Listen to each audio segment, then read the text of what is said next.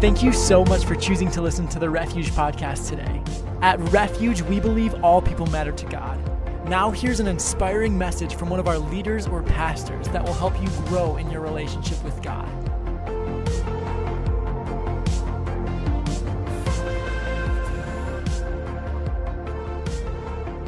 Father, today as we spend this time together as a church family, we know that families have yuck and families have really awesome times together. I thank you that today this is an awesome time that we have together as a church family. And as we leave this place today, I do thank you, God, that we not leave here without receiving something from you that we can apply to our personal life and that we can use to reach out to other people. Father, I thank you that you use me today, that you use the words I speak, that they be your words and that they be tempered by your spirit. In Jesus' name, amen.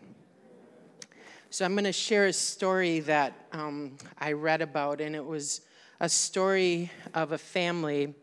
It was a cold night in February 2007 when the car holding Chris Williams and his family was hit by a 17 year old drunk driver. Immediately, Chris checked on his children in the back seat and quickly realized that his 11 year old son and his nine year old daughter had died. He looked over at his wife as she gasped her last breath, and she was pregnant with their child. So when that happened, the first thing that he thought of was God, let me be able to forgive this person that did this to our family. Imagine that being his first thoughts. It was a 17 year old drunk driver. You know, we're, we're a family that um, haven't, haven't been a family that's embraced alcohol as part of our lifestyle. Part of it is because things like this, we talk with a lot of people, a lot of family issues are rooted in alcohol and alcoholism.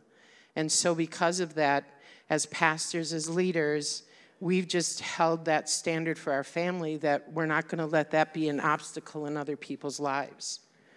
You know, when I read stories about this or like this, I think how senseless. And yet I think of the forgiving power of Jesus Christ. When, when um, Chris Williams, one of the things that he did is he contacted, he, he built a relationship with this 17 year old. So he forgave him. They walk through forgiveness. And now what they do is they travel and they speak at high schools and they share this story of forgiveness and redemption. You know, redemption meaning we get back what the enemies tried to steal from us. And so knowing that that's ultimate forgiveness. You know, when I read stories like that, I hear stories like that, I think, could I do that? You know, I, I feel like I think I could because of my walk with Jesus, not because of myself, but knowing that when God does a work in us, we can really let God take over. And so, you know, again, it's knowing we all have situations and things that happen to us in our lives. But do we think when something bad, nasty happens to us, taking that step back and letting our first thought be love, because we know that's what Jesus' first thought would be. In Ephesians 1 5 through 8, in verse 5, in the New Living Translation, it says, God decided in advance to adopt us into his own family by bringing us to himself through Jesus Christ this is what he wanted to do, and it gave him great pleasure. So we praise God for the glorious grace that he's poured out on us who belong to his dear Son. He's so rich in kindness and grace that he purchased our freedom with the blood of his Son and forgave our sins. He showered his kindness on us, along with all wisdom and understanding. You know, think of like how nasty we were before we knew Jesus. At least me. you know, my lifestyle wasn't one that was anything pleasing to God. except, you know, I also was raised in a religion where I thought when I do good things, God loves me. And when I sin or make mistakes, God's going to get me. He's going to come down on me, and bad things are going to happen in my life. That's how I was taught. But knowing that that isn't who God is, that God's a loving God, and you won't know that unless you have a personal relationship with Jesus. When I read that scripture, I thought about Chris Williams and what he did and how he forgave that young man. You know, he brought that man, that young man, into his family. And when you think about what he did with a 17 year old boy, he gave him wisdom, he taught him understanding. He, he adopted him, in a sense, like Jesus did, into his family. I think there's a lot of reasons that we have to not forgive someone, right? I mean, think about it.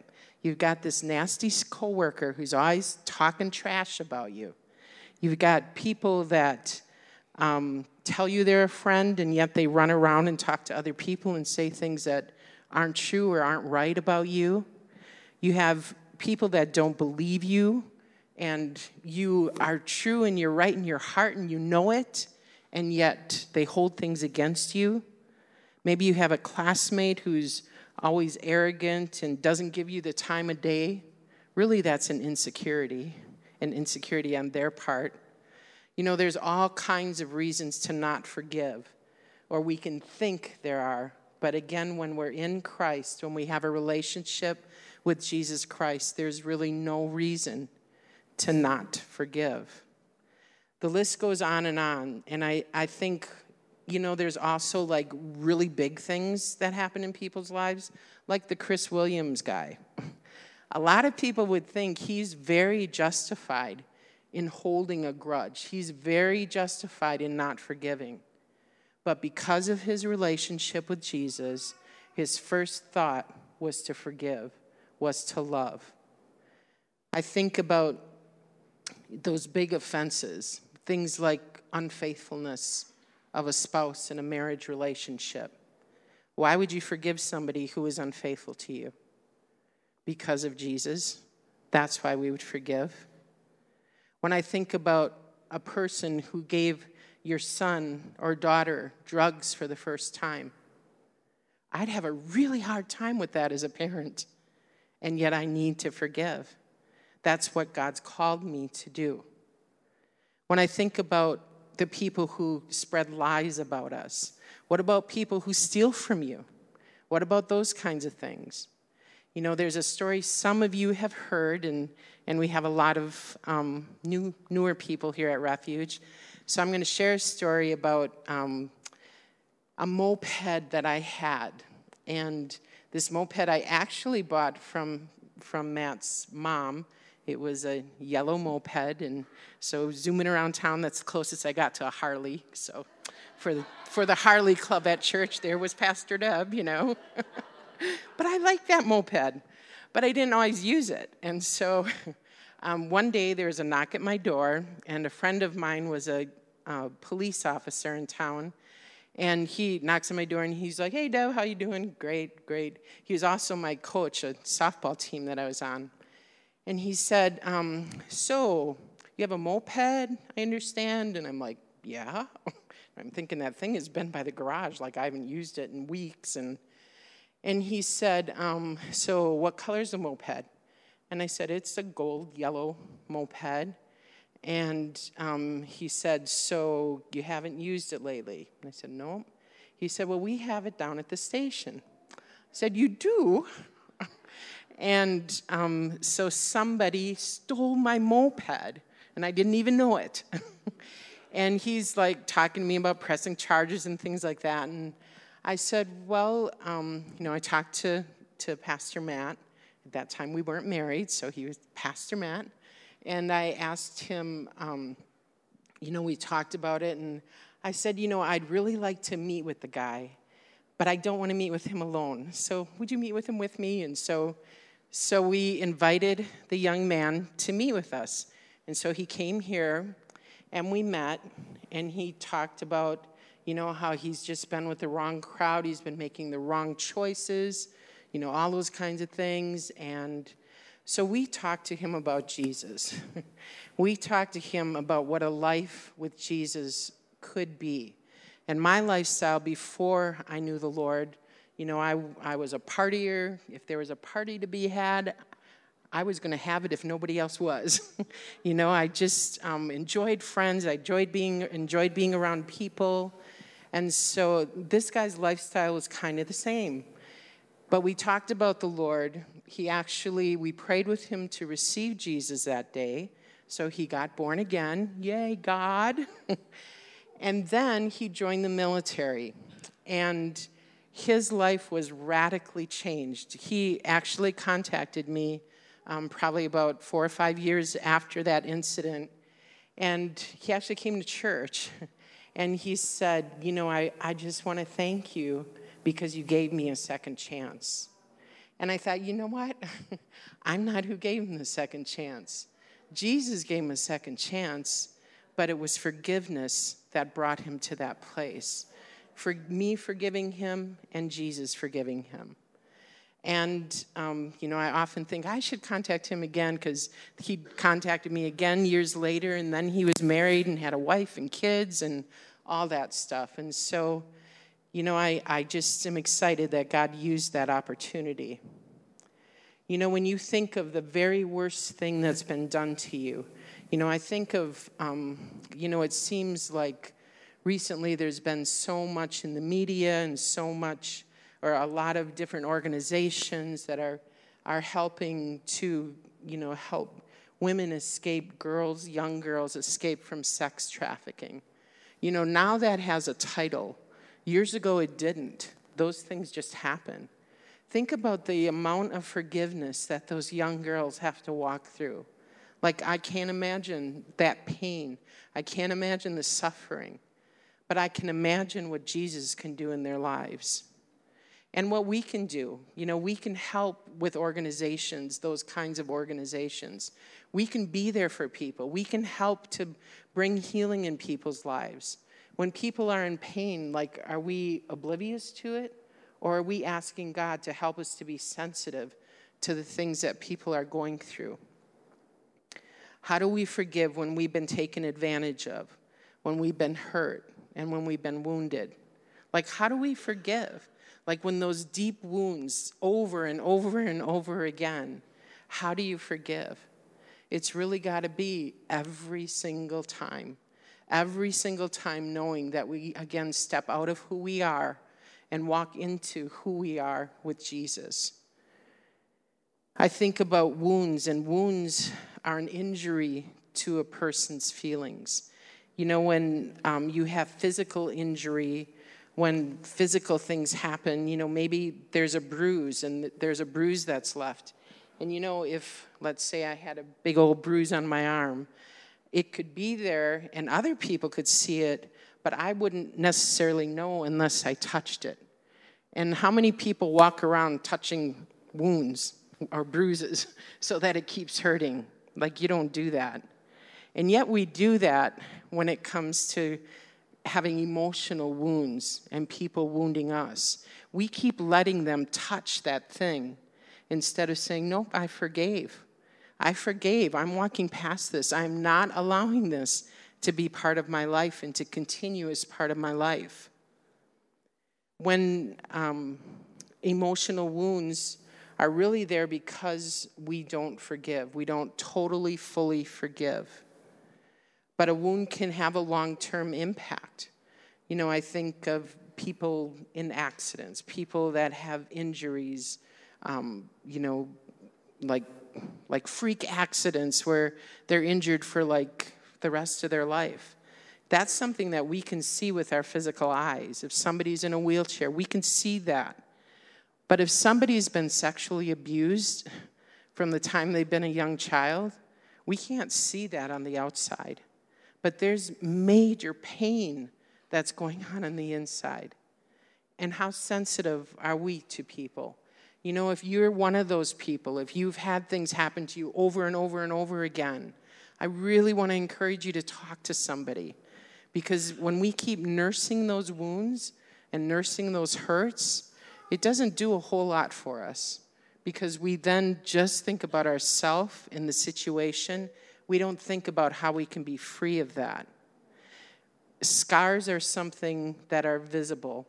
But you know, when you have a scar, like I say, actually, I'm going to tell a story. And this is a story when I was um, six years old. I was with my mom and um, mom and dad. We were going by my grandma's house. Mom and dad were going to a wedding, and so my grandparents were babysitting for me and my aunt and uncle. But my aunt is, I have an aunt who's only a year and a half older than me, an uncle who's three years older than me. And, and my parent, grandparents owned a farm. And so my parents always said every time we went to visit, do not go by the farm equipment. Do not go by the farm equipment, like, like all the time. So I knew you never go by the farm equipment. But guess what I did? went by the farm equipment. and my uncle and aunts, and so remember, I was six, so my uncle was nine years old, and he was driving the tractor with a manure spreader on the back, but it was filled, wasn't filled with manure, but it was, which is cow poop for those of you who don't know what I'm talking about. the real deal.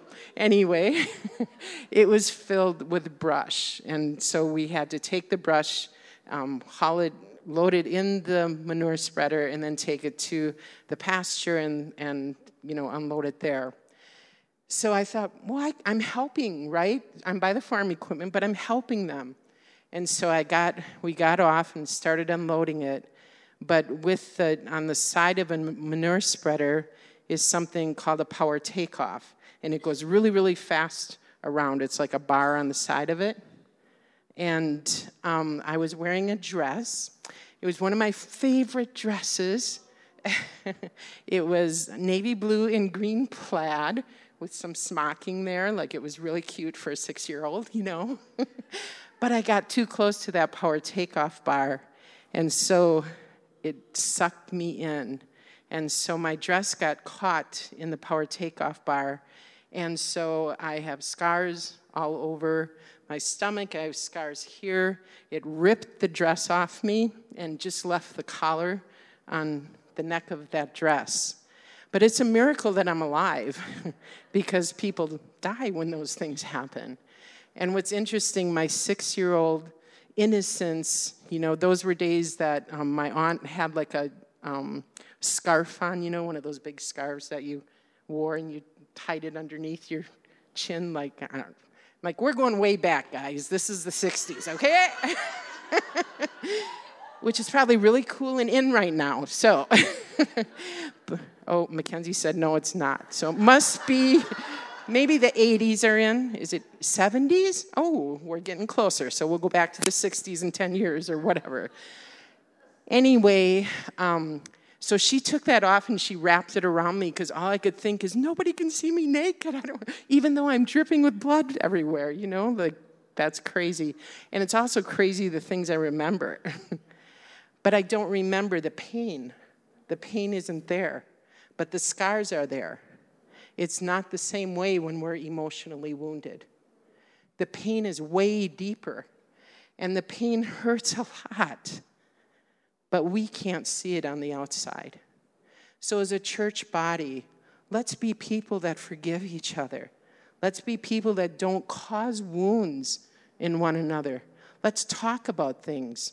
Don't get petty over stupid little things like the Grunwalds, why are you sitting there? You always sit over here. And what are you doing over there? like, that's not true. They don't care where they sit, they just love to sit here, right? It's just um, knowing that there's little things that we make big deals, and they really don't have to be a big deal. When we don't forgive emotional wounds, what happens to people? They physically deal with things. They have anxiety. They deal with low self esteem. They have mood swings. They're depressed. They get bitter. Like, you know, even reading through that list, you feel like, ugh, you know, like we don't want that part of our lives, right? Except it's very real for a lot of people. We can choose to intentionally tap into the forgiving power of Jesus Christ. But just like love is a choice, forgiveness is a choice. So it's knowing that we can forgive, but trusting takes time. You know, it's not forgive and forget because as much sometimes as we like to forget things, they, they'll come back, they'll pop up, but we can learn to trust again. Something that we did with our children, and, and not all of you in the room have children, but someday you might. And, um, and if you do, this is something that we always did with our kids when they would be mean to each other, they'd hit each other, they'd do call names, you know, whatever kids do, because even though they're pastors' kids, and pastor kids are really perfect, right, everybody? Of course. Some people think they should be, but they're not. Perfect to me, but you know. um, but something that we always did is we had them pray with each other. We would say, okay, you're going to pray and so they'd pray, and they might not have liked doing that, but we always had them express forgiveness to each other. And so, say Michaela and Mackenzie got into it. And now this is when they were little. When they're older, that's up to them, right? is we would just say, okay, need to pray with each other. And then they would tell each other what they did to hurt the other person. And then they forgive each other, express forgiveness. I'm sorry, I forgive you and then they hug each other. And then they went on their merry way. and so, you know, it's teaching and keeping that in front of them so they're not holding bitterness and things like that. Years ago, we had a situation here at church, and, and there was a family that um, just got upset with us, and, and they had written a letter. And on a Sunday morning, they stood by the door as people came in and they gave the letter to all these people telling why they were leaving the church and and what bad pastors we were and all that kind of stuff, you know, and and you know how just mentioned different people in the church and and um, I mean there were it was kind of awesome because there were people at that time that that and we didn't know that was going on. I mean we're in here worshiping the Lord, you know, and so um, then somebody came and got me and said, You might want to know that this is being given out at the front door. I'm like, Oh, that's nice. Well, tell them to stop. We don't have to give that out anymore today. so they did. They didn't continue that. But we actually had people that came to us and handed us the letter and said, We don't even want to read this. I thought, That's awesome. well, for some people, you opened it and didn't know what you were reading to, oh my gosh, you know. But then um, our son Daniel was talked about in that letter. And it was something that was absolutely untrue, and it was a documented situation, so we knew it was untrue. And so we talked to Daniel about the letter. And we said, You know, Daniel, um, this when some people at church saw this, and so we just want you to know this part of what was in that letter. And so we said, And so we just said, We're not sure what we're going to do about it yet. We don't haven't met with them, haven't talked to them. And he waited a while and he said, I don't think you should do anything. He said, You should just let God handle it. And so, guess what we did? We didn't do anything. we let God handle it. And Daniel was about 10 years old at that time. So, children are wise, children have wisdom. So, listen, be keen to things that they're saying. You know, and, and it was a situation, it's over and done with. You know, we forgave, we moved on. And I only used it not because it's a deep wound of mine, because it's not, but it's an example of forgiveness. Henry Ward Beecher said, I can forgive, but I cannot forget. It's only another way of saying, I will not forgive. Forgiveness ought to be like a canceled note, torn in two and burned up so that it can never be shown again against another person. So imagine doing that. Next time something comes up, taking a piece of paper, right, whatever that offense is, rip it up, burn it up, throw it away, do whatever you need to do with it so it never comes up again. And then remember that you did it. Maybe it's you that you have to forgive. Maybe there's something that you did that you just can't get past you just can't walk through. Maybe you harmed somebody. Maybe you know you did something wrong. Guess what? Talk to the person. If you feel like you have that kind of relationship that you can, talk to them. I know for some people, writing things down, journaling things help to release those kinds of wounds and hurts. But those are all things that you can do. There's a story I was actually listening to a TED talk about forgiveness.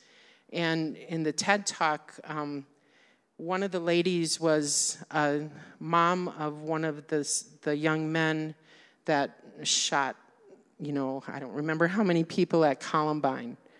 And she said, I have lived with that anguish over and over and over again.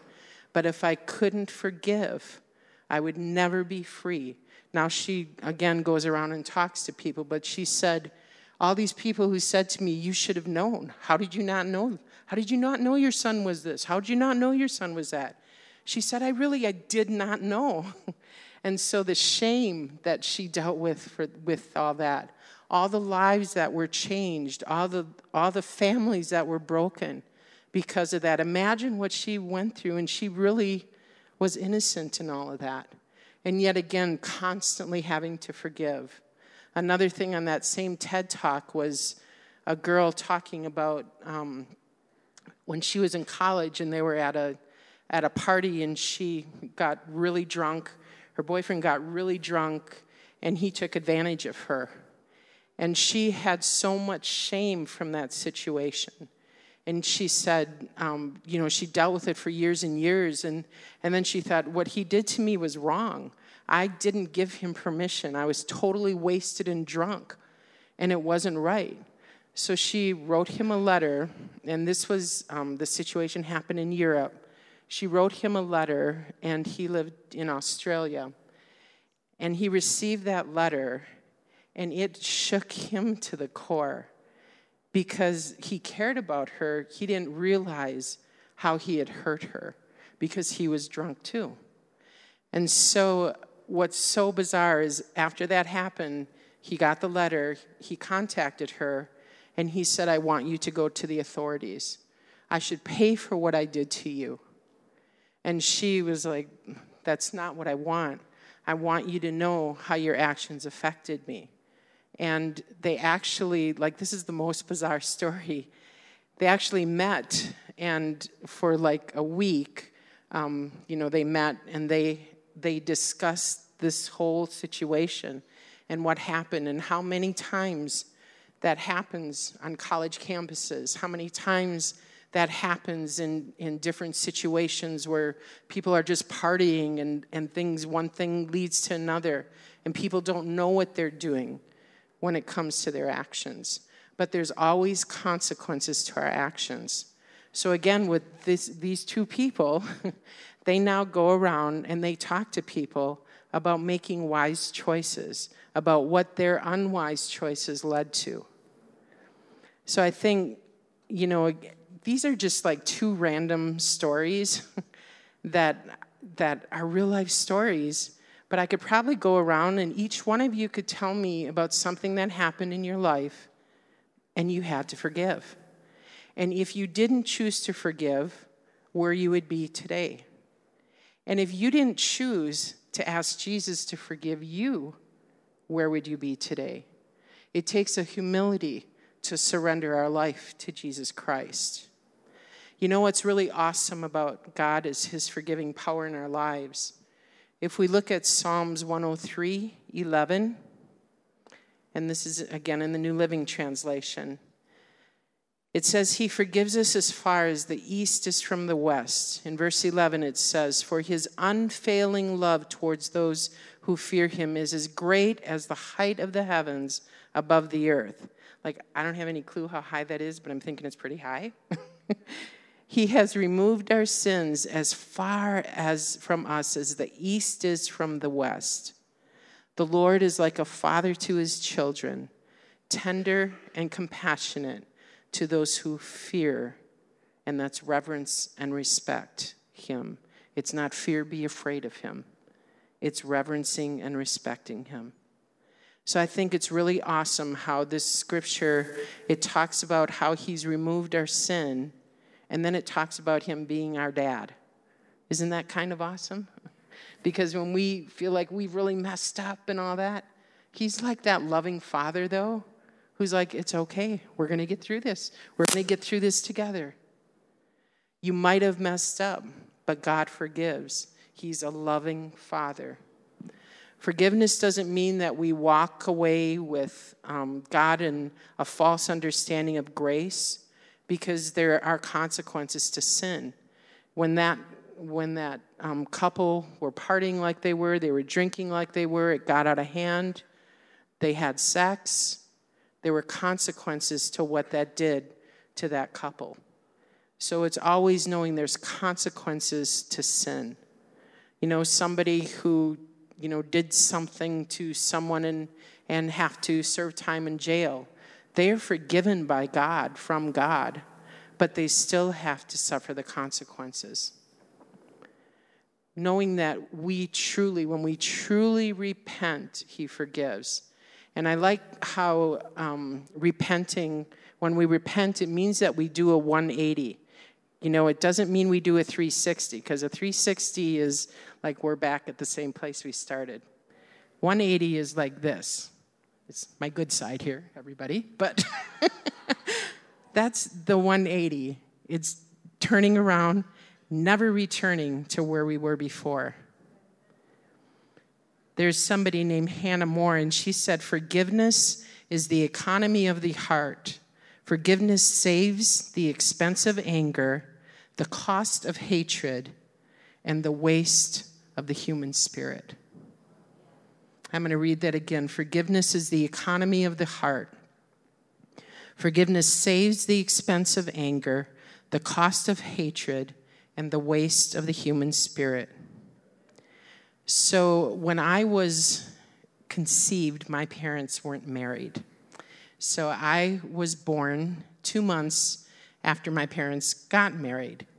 And that day, remember we're talking 60s, everybody, that wasn't cool. That wasn't acceptable. My mom was actually shunned from my family. I remember going to church, and in church, we would always sit in like the back two or three rows of this big church I attended. And the reason we did that because there were a bunch of kids, and so we, if we were quiet, or we, if we weren't quiet, we were taken outside. Um, but so everybody with little kids sat in the back, three or four rows. And I can remember every Sunday, these people that walked past us when they went to sit in the first one or two rows, and when they left, they walked past us when they went out. And then I, I remember seeing them at family gatherings and thinking, like, those, we know those people, don't we? Like, why don't we ever say hi to them? Or why don't they ever say hi to us? Well, those parents were my great grandparents. And because my mom and dad, I was conceived out of wedlock, they were absolutely ashamed of who I was. And I'm like, what? Like, they, they never even talked to me. I never had a conversation with them. And I think how interesting that for me, that happened in church. You know, that's, that's really interesting. So go on through the years, and now my great grandma is in her 90s, and she's in a wheelchair. And this was years ago, but she was in her 90s, and um, she needed people to take care of her. And at that time, uh, the job that I worked at, the department went away, and so I was collecting unemployment and waiting for the next job. And guess who was available? to take care of her great grandmother who disowned her. Me. And you know, it really was like some of the most awesome times in my life where a woman who wanted nothing to do with me for nothing that I did. and that woman and I had the best friendship, the best relationship. You know, she would tell me jokes, we would read the Bible together. Like, imagine all that stuff. And that's called redemption. that's getting back what the enemy tried to steal. You know,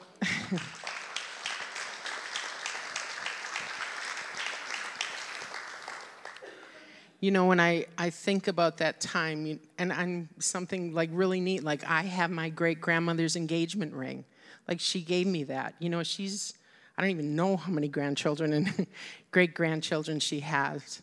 But you know, when I, again, when I think of what Jesus did in that situation, and because, like, in my head, like, I know she did that stuff to me, but it doesn't hurt me. Like, I don't feel any pain by it. You know, even me getting emotional is because of what Jesus did. It's not because I feel pain. And I also chose that I will not be a victim of circumstances.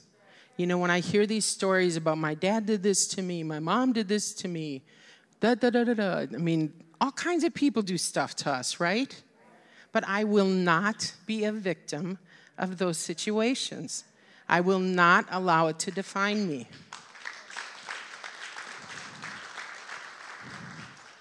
And neither should you. you know, and um, for those of you who don't know my personality, I'm, I'm pretty black and white. So there's not a whole lot of gray with what goes on with me.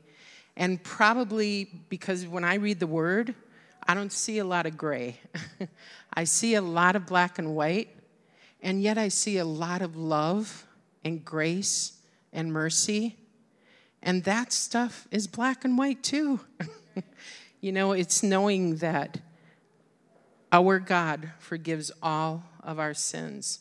So, no matter what you've done to anybody, no matter what you've done to yourself, no matter what you've done when it comes to relationships or hurts or been hurt or hurting people. God's a forgiving God. Psalms 103, 2 and 3 in the New Living Translation. It says, Let all that I am praise the Lord. May I never forget the good things that He does for me. He forgives all of my sins. It doesn't say, but He doesn't forgive that one. But what about that one? Nope it says he forgives, that's black and white. He forgives all of our sins, my sins, and heals all my diseases.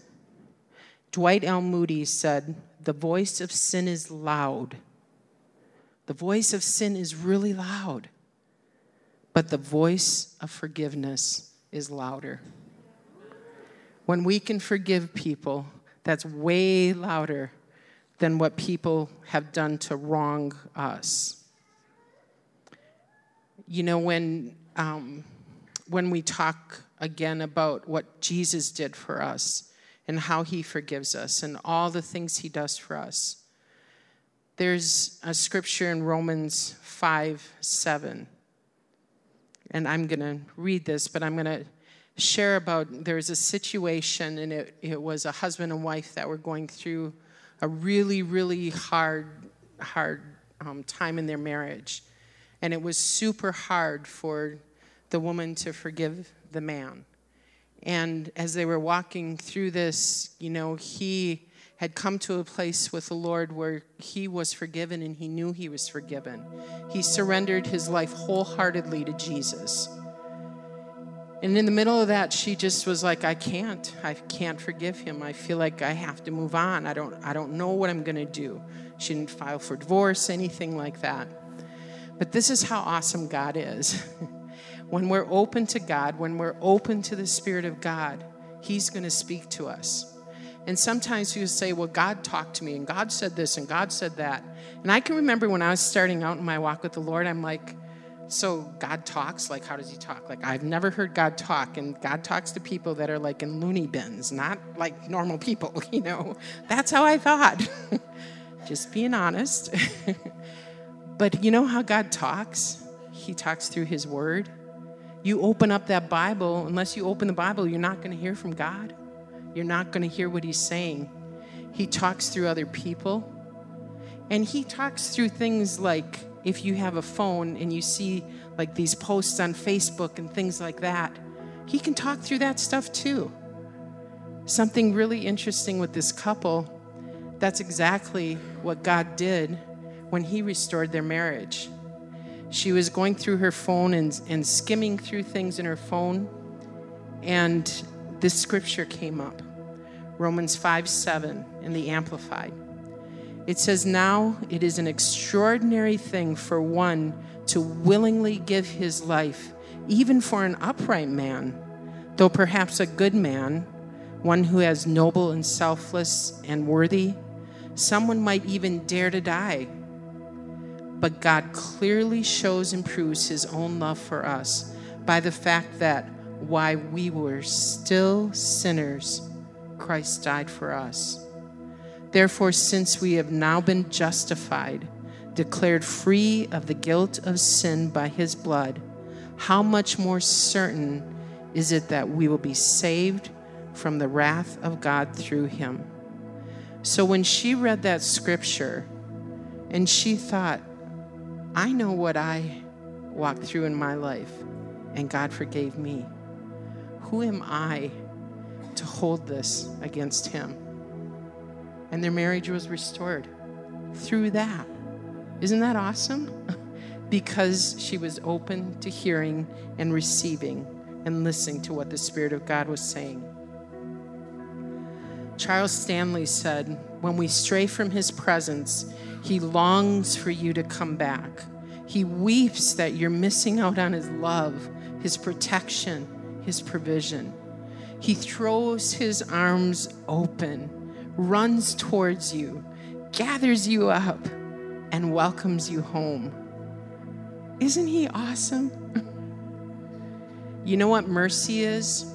It's something God's given all of us. Mercy is compassion or forgiveness shown towards someone whom it is within one's power to punish or harm. God's shown us so much mercy. There's a song that that we would do for special music years ago, so it's an older song. But the song CeCe Winans, for those of you who know that name, it says, Mercy says no. And the words of this song is I was just a child when I felt the Savior leading. I was drawn to what I could not understand. And for the cause of Christ, I spent my days believing that what He'd have me be is who I am. Don't we believe that? Who we are is who God intended us to be. But are we tapping into what God intended us to be? As I've come to see the weaker side of me, I realize His grace is what I'll need. When sin demanded justice for my soul, like sin didn't have mercy. Sin was like, you will be punished. The devil wants us punished, the devil wants us messed up, but not God, not His mercy. For God so loved the world that he sent his son to save us. From the cross, he built a stage to, to set us free. He built a bridge to set us free. Oh, but deep within our hearts, there's still a war that rages and makes a sacrifice so hard to see. So when you've got that war going on inside, that's a lie. That's a lie from the enemy because Jesus Christ has forgiven you.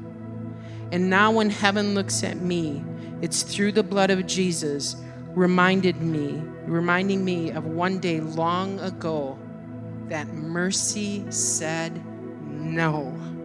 Mercy said no. I'm not going to let you go. I'm not going to let you slip away. You don't have to be afraid because mercy said no. Sin will never take control. Life and death stood face to face. Think of that. Life and death stood face to face. When we didn't know Jesus, the enemy, there was a war going on in the heavenlies, but we know who won.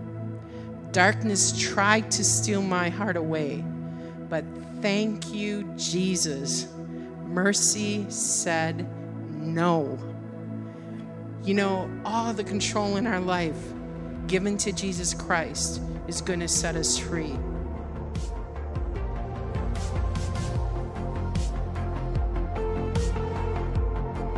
Thank you so much for listening to the Refuge Podcast. To find out more information about who we are and to listen to more inspirational messages, you can visit us online at wearerefuge.net.